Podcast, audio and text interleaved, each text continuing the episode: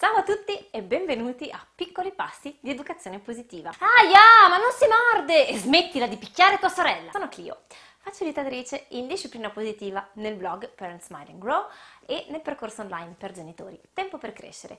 E oggi vi invito a considerare nuovi punti di vista sull'aggressività dei bambini. Un respiro, un sorriso e cominciamo.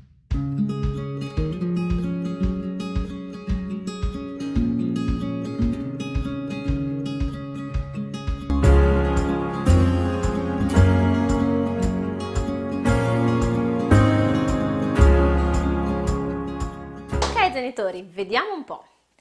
Se vi è capitato di vedere il vostro angioletto che improvvisamente dà il morso al compagno dell'asilo o la vostra adorata figlia modello che prende a calci la sedia, sapete di cosa sto parlando. Un figlio che tende a reagire in maniera aggressiva a un disappunto, a una frustrazione può essere molto molto faticoso riempirci di dubbi. No, ma sarà così da grande, no? Cioè, ma sono io. Cosa sta sbagliando? Vediamo allora qualche chiave utile. Prima di tutto vi invito a considerare che mh, l'aggressività è spesso il segnale di qualcos'altro, di una tensione, di un problema, di un'immaturità, ma non è per forza un gene immutabile per cui il nostro figlio è condannato, sarà così per sempre. Primo fattore da prendere in considerazione è l'età. Fino a 2-3 anni, quando il bambino A non sa magari ancora parlare, esprimersi molto bene a parole. E B, i suoi circuiti eh, cerebrali, quelli legati soprattutto all'inibizione, quelli che controllano i circuiti inibitori, non sono ancora maturi, sono quelli che ci permettono di frenare i nostri impulsi. No? Anche fino ai 4-5 anni, no? alla quale i bambini sanno esprimersi e sanno magari capire cosa è giusto fare e cosa no, ma non per questo sanno fermarsi, fanno fermare l'impulso prima, cioè dopo aver compiuto l'azione si dicono ah questa cosa qui non dovevo farla, oh, oh.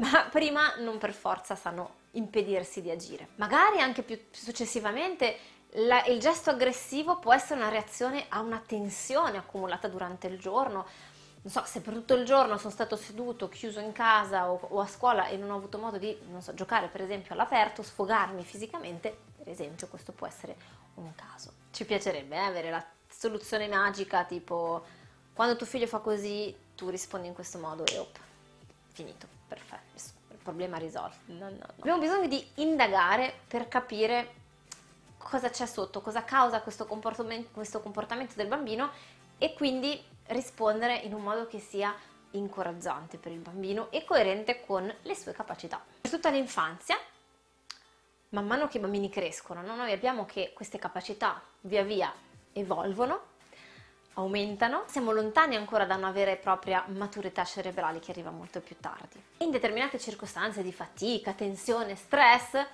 può capitare che il bambino non sappia controllare il gesto, il gesto impulsivo. E la rabbia, quando è che ci arrabbiamo? Insomma, cos'è, cos'è che succede? Che tipicamente abbiamo un pensiero del tipo una convinzione, no? non posso ottenere quello che voglio e dovrei poterlo ottenere.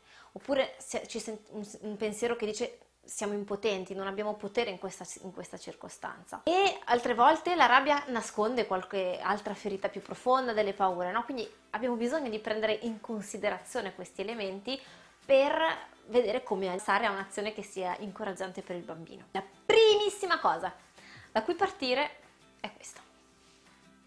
Chiederci cosa c'è sotto. Prendiamo il caso del bimbo di due anni che morde il compagno.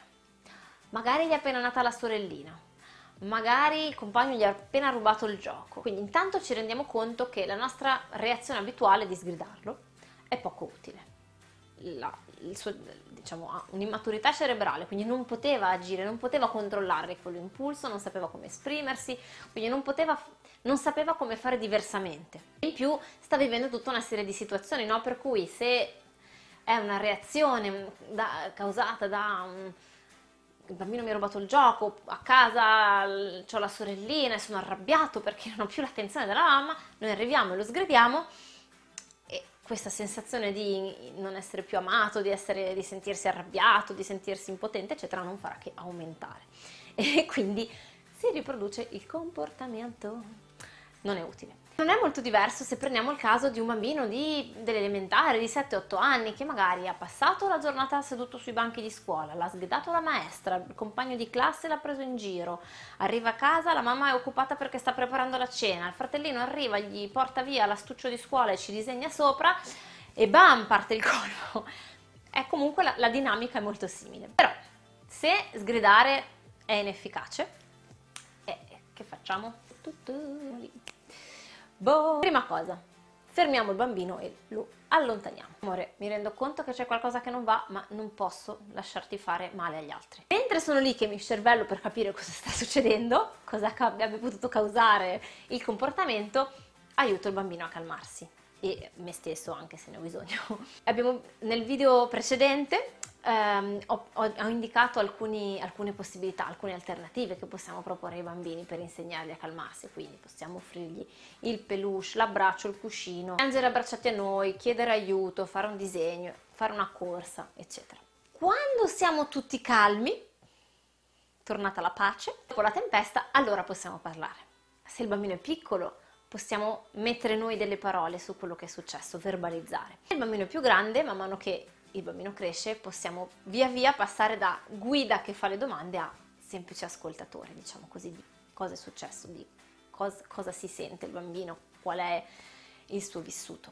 Una volta che abbiamo capito davvero, che abbiamo ascoltato, che abbiamo riconnesso empaticamente, possiamo pensare a come prevenire e a come offrire delle alternative di comportamento, come per esempio occupandoci di riempire il serbatoio affettivo del bambino, giocando insieme a lui. Se c'è un problema su una tematica in particolare, possiamo per esempio leggere insieme dei libri che parlino dell'argomento. Soprattutto dare noi l'esempio di come si fa, come reagire quando eh, siamo arrabbiati o frustrati o cioè, abbiamo subito un disappunto. Perché se quando noi stessi siamo arrabbiati, anche non per forza con i nostri figli, no? Altre situazioni, siamo in macchina, ecco la macchina, ambiente tipico, e i bambini assistono al no, alla nostra reazione di fronte a questi eventi. Se siamo abituati a far finta di niente e tenere tutto dentro, la rabbia non esiste. Io non mi mai, mai o al contrario a mandare a quel paese tutti quelli che incontriamo per strada quando siamo al volante, per esempio. Quello è un esempio che noi diamo ai nostri figli, anche senza volerlo, di come si fa a reagire quando succede qualcosa che, ci, che non ci va. Possiamo fare, iniziare dal fare molta attenzione eh, in maniera proprio consapevole e intenzionale al modo in cui noi esprimiamo il nostro disappunto, la nostra frustrazione, imparare a dire sono, sono arrabbiato sono arrabbiato, vado a calmare, sono arrabbiato e vado a calmarmi, ciao.